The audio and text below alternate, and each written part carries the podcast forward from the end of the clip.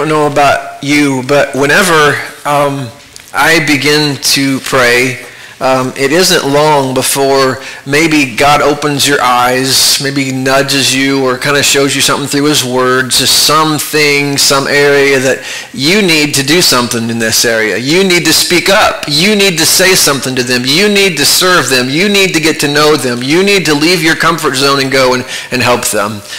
And I don't know about your experience, but mine is I like to pray the prayer. It's really good to ask God, lead me and, and help me to do your will.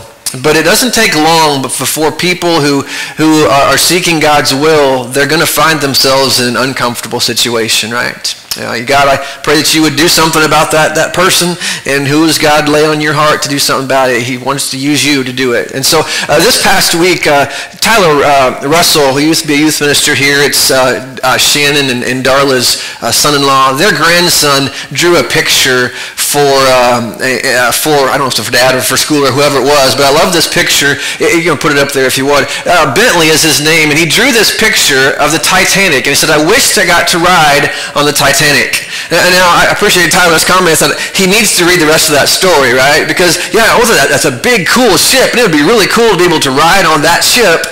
But you know, if you ride on that ship, it's going to get uncomfortable here pretty soon. And so there's, a, there's an awkwardness that comes with that. And I appreciated that because I really think that hits well with what we're going to say here today.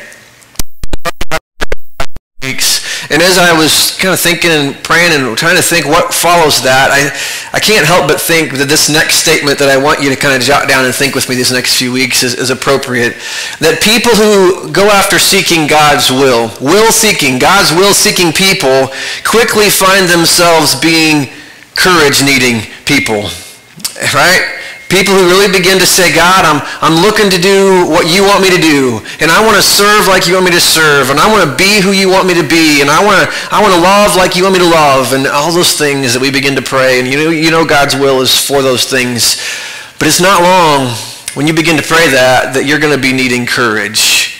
Because God's going to stretch you and God's going to invite you and God is going to call you. God may even kick you in the pants to get you to do something that's probably not in your comfort zone. If you don't believe me, just begin looking at every person in Scripture who said, here I am, God, use me. And it wasn't long before they're in a situation you're thinking, whoa, this is scary. I don't know how to deal with this. I'm not sure what uh, I've signed up for here. And find themselves being uh, courage-needing people. For courage. Where do we turn for an example of someone who um, was in a hard situation and they needed courage to do what God was calling them to do? There's a long list of people in Scripture we could look at, but I, I think who we're going to look at these next few weeks um, is a good example for us, and his name is Joshua. Uh, the reason I picked this is because in the first chapter of the book that is named after Joshua, three different times Joshua is told, be strong and courageous. Now, why would God say that to a person three times in a short period of time? It's probably because on the inside they need to be strong and courageous, and they're wrestling to be strong and courageous before a difficult task that is ahead of him. And so we're going to begin uh, today um, by looking at the book of Joshua. Um, and in doing so, I hope that it will be an example to you and that we can glean some things about how did Joshua get to the place where he could live um, boldly, courageously, and with God's strength to do what God was asking him to do. And as we're going to see these next few weeks, it was a hard task for many different reasons. But Joshua fulfilled that task faithfully. Um, and I want us to be encouraged by that. And so I think, how does this apply to us? Before we read the first chapter, and if you got a Bible, I encourage you to go ahead and open up there to Joshua chapter 1. If you got the phone app, do whatever you need to do. Just open up so you can be in, in your word too uh, as we read this together in a moment. Um, times Joshua's going to be a specific situation where he is being invited and called and, and led to, to really take over a physical land, to lead the Israelite people into the promised land. And there's going to be battles, there's going to be conquest, there's going to be failures, there's going to be all these things, and a, and a very tangible thing. Joshua could see when the task was done. And for you and I, though, God is oftentimes inviting us in different ways. Probably not a physical piece of property. That's not the way God works as much anymore. It's more about moving spiritually into a place where God wants us to be. Maybe it's learning to serve in a new way that God is calling us to do. Maybe it's character change. Maybe it's witnessing in a way that we've never witnessed before. There's all these things that God is trying to lead us into this fruit-filled life. And sometimes that is the fruit of service. Sometimes it is the fruit of, of character, the fruit of the Spirit. It's that love and joy and peace and patience and those things that God is calling us into. And yet, just like the Israelite people that Joshua was called to lead, from going where God wants us to go. It can keep us from being a witness. It can keep us from being a servant. It can keep us from, from becoming or doing what God wants us to become or do.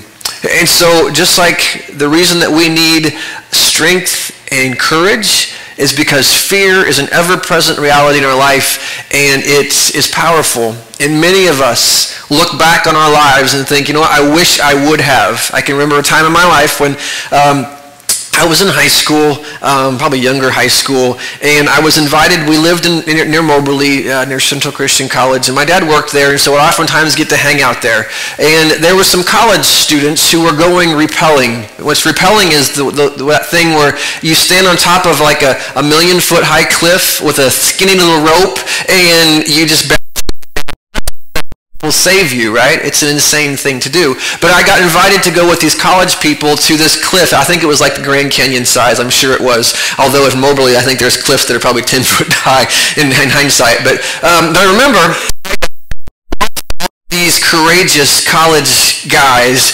just rappel down this cliff. I thought, how cool is that? I can do that. And so I, it came my turn. I got all in the harness and got all ready to go. And I got to the edge and there's that last thing you have to do, right? You have to step. You have to jump. You have to let yourself go where you really have to start to trust the rope. And I got stuck in that spot. My feet would not move. The good thing was, though, I got over far enough they could take my picture, so it looked like I rappelled, but I couldn't do it. I couldn't take that next step. I wasn't strong enough or courageous enough to trust the process, to trust the rope. And, and I look back with regret because I, I wish I would have done that. What a cool thing that would be to do to say, I did that. Um, Tim Dawson's back there. I don't know. You need to go visit with Tim sometime after church because he has a video. A few weeks ago, Tim was stronger and courageous than I ever be. He jumped out of a perfectly good airplane and, and parachuted. And it was like, oh, Tim, I was just so amazed when I watched that video. I thought, he's got more guts in his little toe than I've got in my whole body. And so I was proud of Tim for that. But that was an awesome thing. But we all know people that sometimes are, are, just bound by fear. And so as we read this text this morning from Joshua chapter 1 to introduce this series, I just want to invite you to look at this passage and ask the question, what was it that God was doing in Joshua's life? What was he inviting him to lean into that would be the source of strength and courage that he needed to go do a really hard thing? Uh, for God. And so our text begins this way in Joshua chapter 1, beginning in verse 1. You can follow along with me here if you would. Moses, the servant of the Lord, and just pause there a second. Note that there is a major change. Why is Joshua in a hard place? Because he's following the guy. Right? It's always hard when you're the guy who has to follow the guy. And Moses has been the spiritual leader of Israel for 40 plus years. Um, brought them out of Egypt, the plagues, the, the Passover, all of that stuff, moving through the Red Sea, wandering in the wilderness all those years. Moses has been the guy. But now Moses is gone. And Joshua has to step in to fill some really big shoes, which is a scary thing to do if you've ever had to do that. After the death of Moses, though, the servant of the Lord, the Lord said to Joshua, son of Nun, Moses' aide, get ready to cross the Jordan River into the land I'm about to give to them, to the Israelites. Because this is not the first time that Israel has been to the edge of this river. Forty years before, they were in the very same place, and God invited them to cross the river to come and inherit the land that they were being given. And if you remember the story from Numbers 13 and 14, it's a long story. We won't read it, but just it would be good for you to read on your own. One of them is Joshua, another one's a man named Caleb, and ten other men are sent into the promised land to scout it out, to, to go look and see what the land is like. And so they scour the land, they see the cities, they see what grows there, the, the vegetation, the, the, um, the food, the, the life that is there. Um, and it's impressive. But 10 of them come back and they spread a, a bad report. Not an untrue report, but they spread a bad report about the land. The walls are too high. The people are giants. It's too hard. We can't do this. And 10 of them spread this true but unbelieving lie that we can't do this. And so the people revolts against Moses. They push back on what God wants them to do. And God says, fine, you don't want to go into the promised land? You can just go wander in the, in the desert, in the wilderness for 40 years until this generation of unbelieving people dies off. And then we'll come back and we'll try this again. And so Joshua was one of the two, him and Caleb, who came back and who saw the same things the 10 people saw they saw the giant cities. They saw the giant people. They saw the difficult task ahead of them. But they said, you know what? There's another thing that we need to add to this equation, that God has already said that this is ours. We've seen what God did in Egypt. We've seen how God has provided for us and led us and cared for us. God can do this. He's not asking for our, our, our vote whether we can do it or not. He just wants us to be willing to go. But they get outvoted and they get to wander in the desert for 40 years as they wander and just bury their friends. And finally, here 40 years later, the Israelites are back in the same place. And Joshua now needs to try to lead the people to do what Moses could not get them to do, which is go take the promised land and so in verse 3 it says, I will give you every place where you set your foot, as I promised Moses.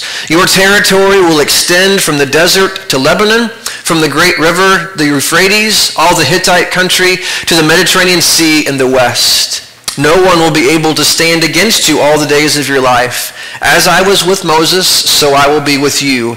I will never leave you nor forsake you, so be strong and courageous because you will lead these people to inherit the land I swore to their ancestors to give them. And so be very strong and very courageous. Be careful to obey all the law my servant Moses gave to you. Do not turn from it to the right or to the left, that you may be successful wherever you go. Keep the book of this law always on your lips. Meditate on it day and night, so that you will be careful to do everything written in it. Then you will be prosperous and successful. Have I not commanded you? Here's our third time. Be strong and courageous. Do not be afraid. Do not be discouraged. For the Lord your God will be with you wherever you go.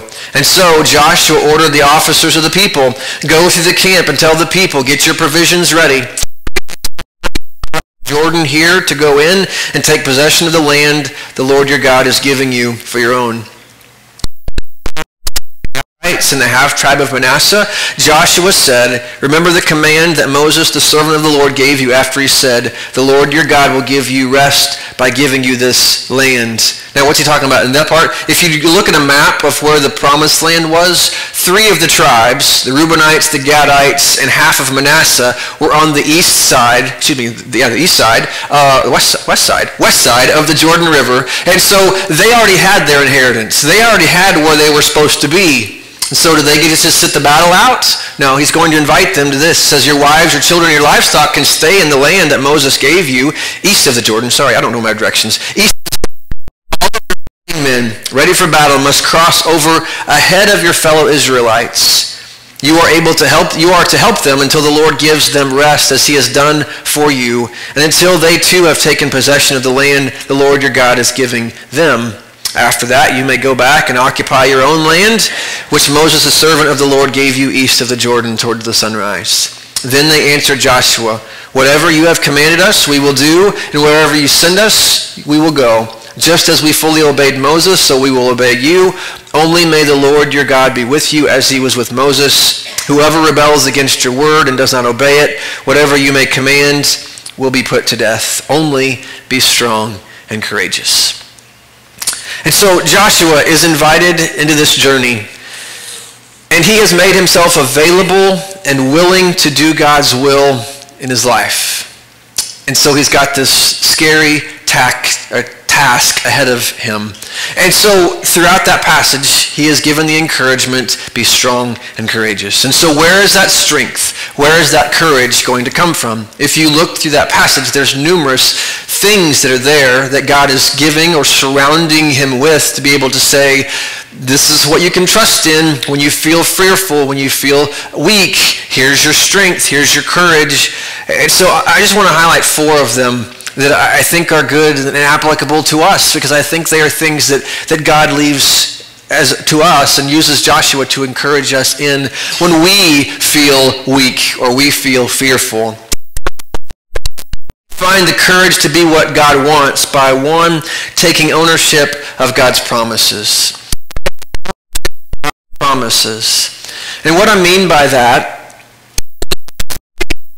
said to the Israelites, everywhere you go in this land, I will give it to you. He had already described the land. It was already theirs by rights, by inheritance, which is an interesting word too. It wasn't earned, it was by inheritance that they had been given this land, but they had to go take it. And so oftentimes in Scripture, we're given these promises that God says, you know what, you can live a life that has peace in it. Uh, or you can have a life that's full of grace towards other people. Or you can have a life of, of, of godliness or holiness. And you can have these things. And sometimes we sit back and we wonder, well, why aren't those things growing in my life?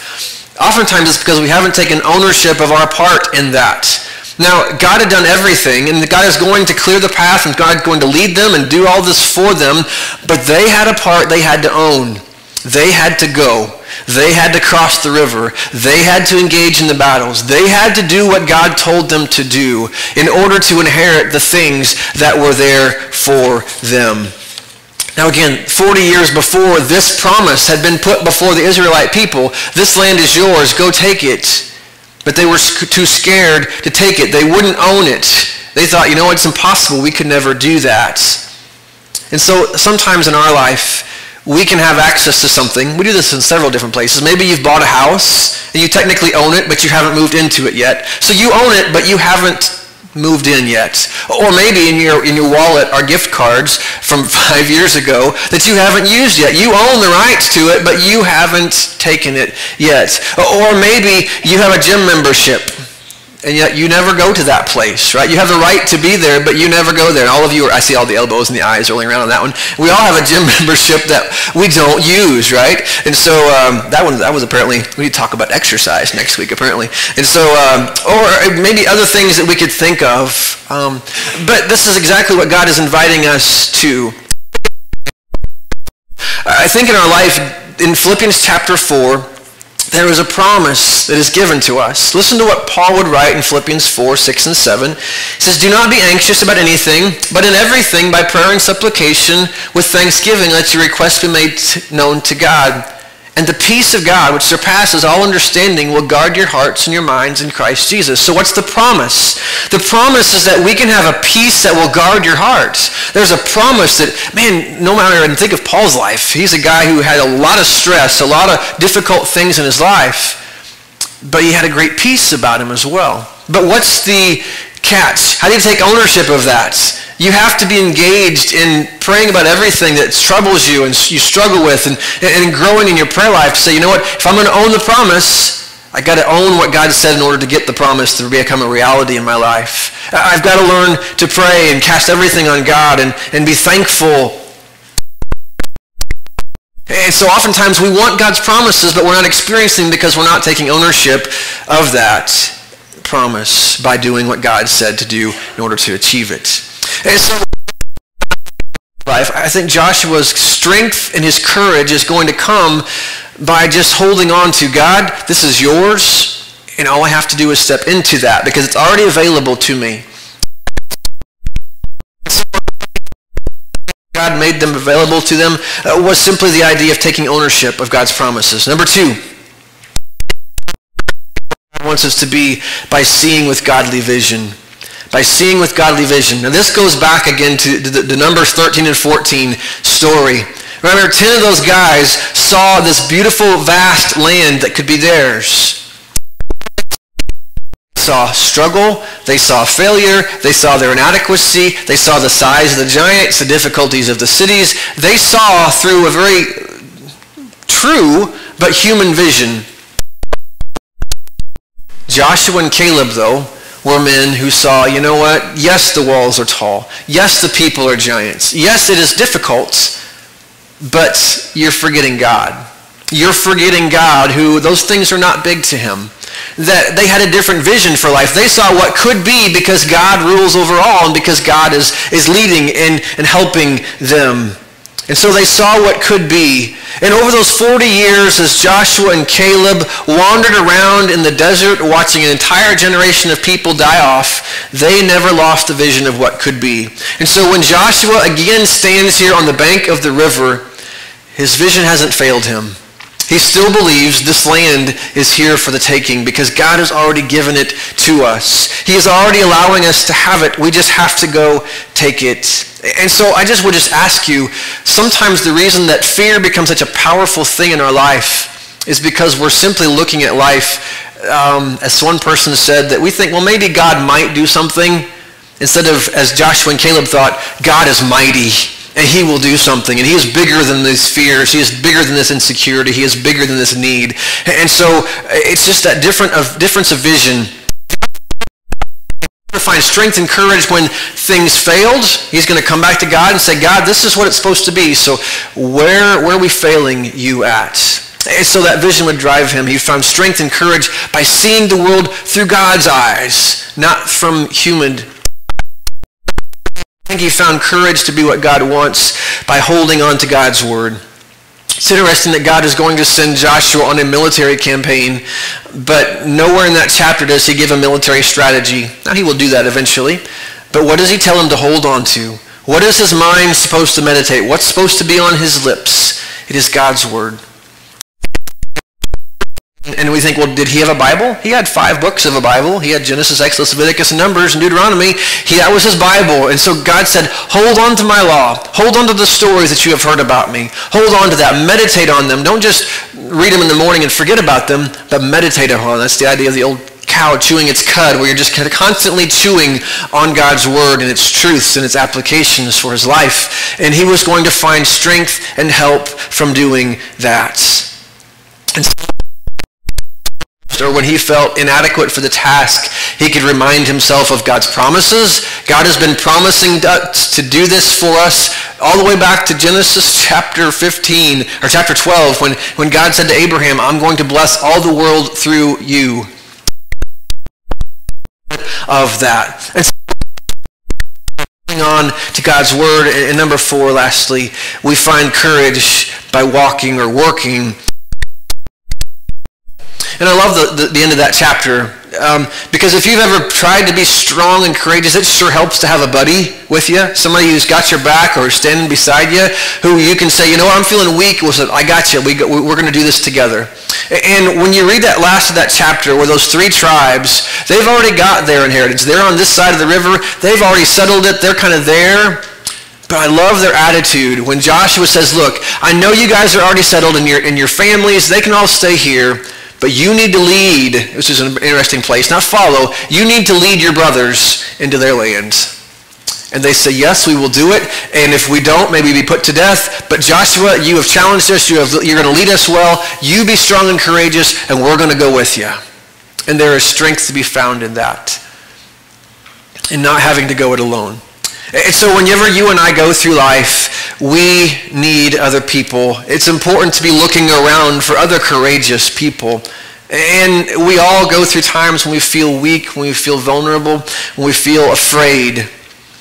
And if, going back to my rappelling story, if one of those bold and courageous guys who had already done it would have stood there right beside me and done it with me at the same time, I probably, I would have been terrified.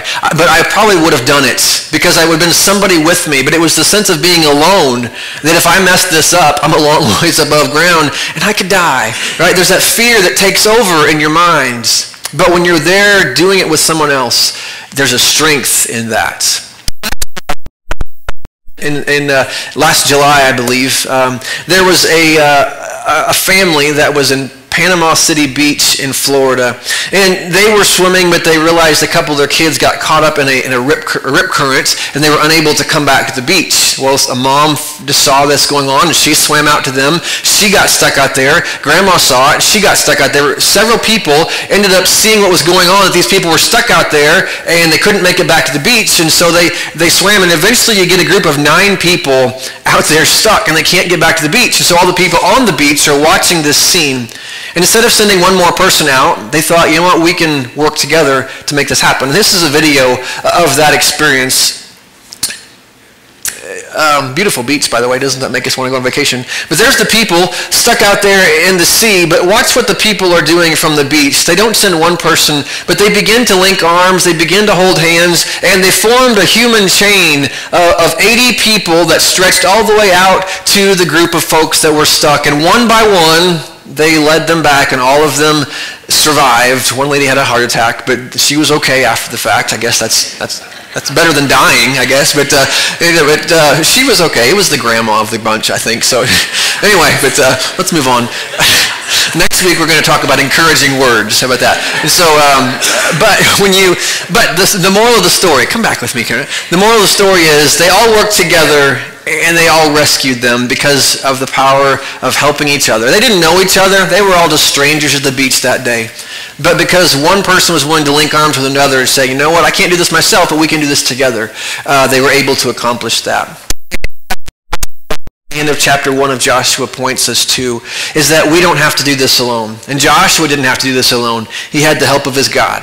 He had the help of a God who has uh, had a history of promising, this is what I'm going to do. Just step into it, and I'm going to be with you, and, uh, and my words are going to guide you, and my words are going to help you and strengthen you. So meditate on them. And here's my people. Go do this together. It's not a one person taking on a nation. It's a nation taking on a nation. And with me, you're going to do it. And so there was a strength and a courage that came because they forward into what God had for them. And so over the next few weeks, we're going to unpack those themes. Because I, I, think, I, I hope that you'll continue to pray uh, each day as, as the weeks go by. Just, God, lead me in your will. Uh, protect me. Change my heart. Use me to, in your harvest. Um, but you're going to face fear in that. You're going to face moments where you think, man, I don't know if I can do this. Um, and so where's that strength and courage going to come from? The same places it came from Joshua.